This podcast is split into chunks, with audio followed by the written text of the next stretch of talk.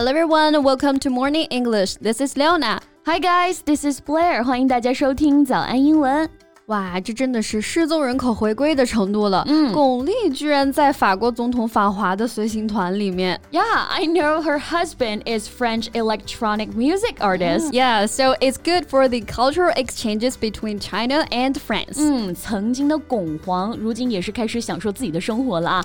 她身上真的有太多的传奇故事了。嗯，like her personal and professional relationship with director Zhang Yimou. And now she's in an international marriage. Apart from these affairs, she's definitely a great actress with excellent acting skills. That's true. 呃，巩俐身上呢，其实可能还有她的国籍的争议啊。嗯、但是呢，她在国际上的各个场合，其实都很坚定的表达自己代表的是中国文化、中国电影。Yes, and she's still very elegant, even gained a little weight. 尽管是在现在的娱乐圈的审美标准之下，她不符合我们说的这个白又瘦，是不是？嗯、但是她的美依然是无人能及的。没错，那今天我们就走进巩俐。 回顾一下这些年他的经历吧。All right，在中国电影发展中啊，提到巩俐，那就不得不提到张艺谋了。嗯、The pair collaborated on six films between 1987 and 1995 before ending their relationships。他们的合作为中国电影贡献了非常多的优秀作品。没错，事业上都是互相成就的啊，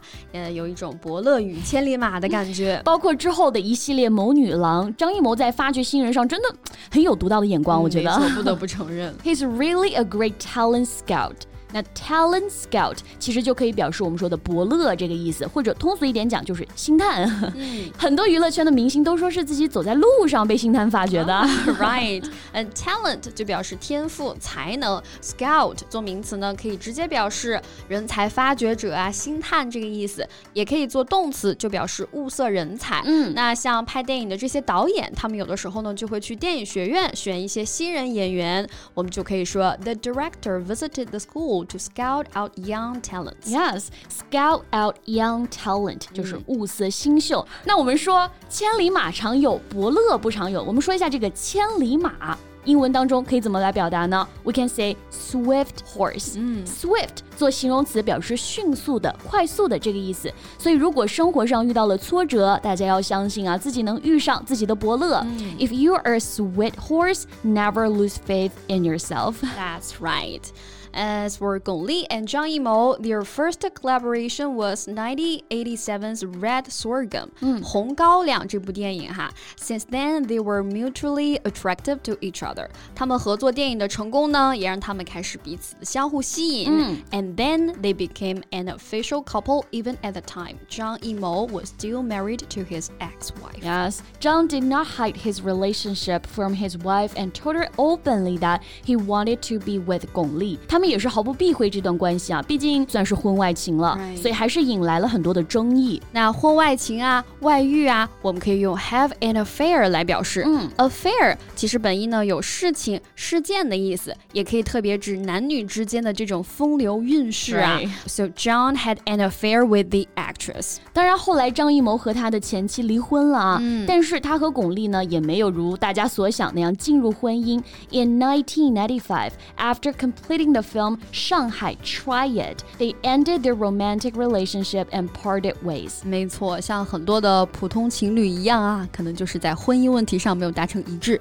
但是感觉他们的分开好像也还算体面，很多人呢分手闹翻的也挺常见的。Yeah, someone might just break up after falling out with their partner。嗯，我们说的大吵一架，吵红了脸，可以用这个表达 fall out。不仅仅是争吵，可能吵完关系也变得不好了。It means to argue with someone and stop being friendly with them. 吵翻了，闹掰了。没错，像前段时间我一个女生朋友，嗯，因为什么问题呢？啊，前任的问题，就跟她男朋友大吵一架。我们就可以说，She had a falling out with her boyfriend over his ex-girlfriend。那这个短语呢，我们还可以用这个名词形式 have a falling out 来表达。And it may also happen in any relationships, like a friendship or a work relationship.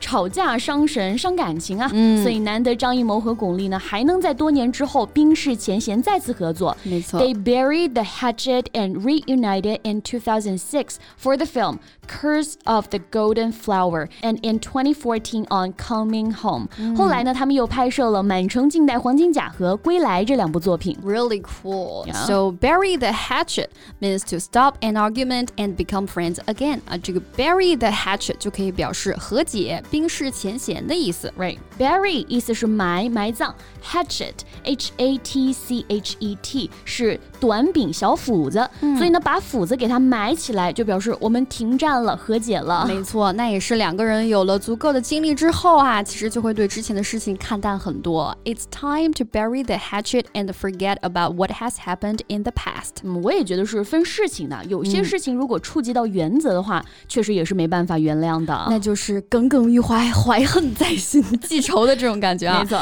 我我们可以用 hold a grudge 来表达。grudge 意思就是怨恨、嫌隙。嗯，那如果还是没有办法原谅、耿耿于怀的话，我们就可以说 I still hold a grudge about it。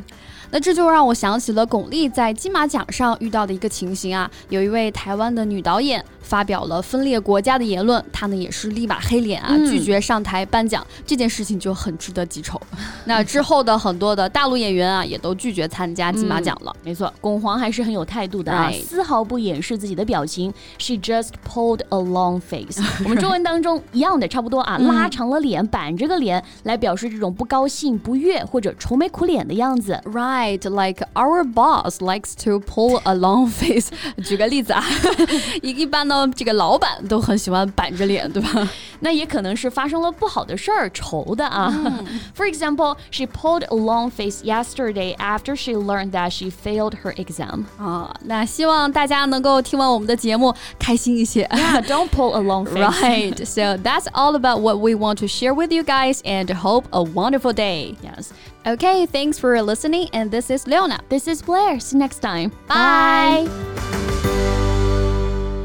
This podcast is from Morning English. 学口语就来早安英文。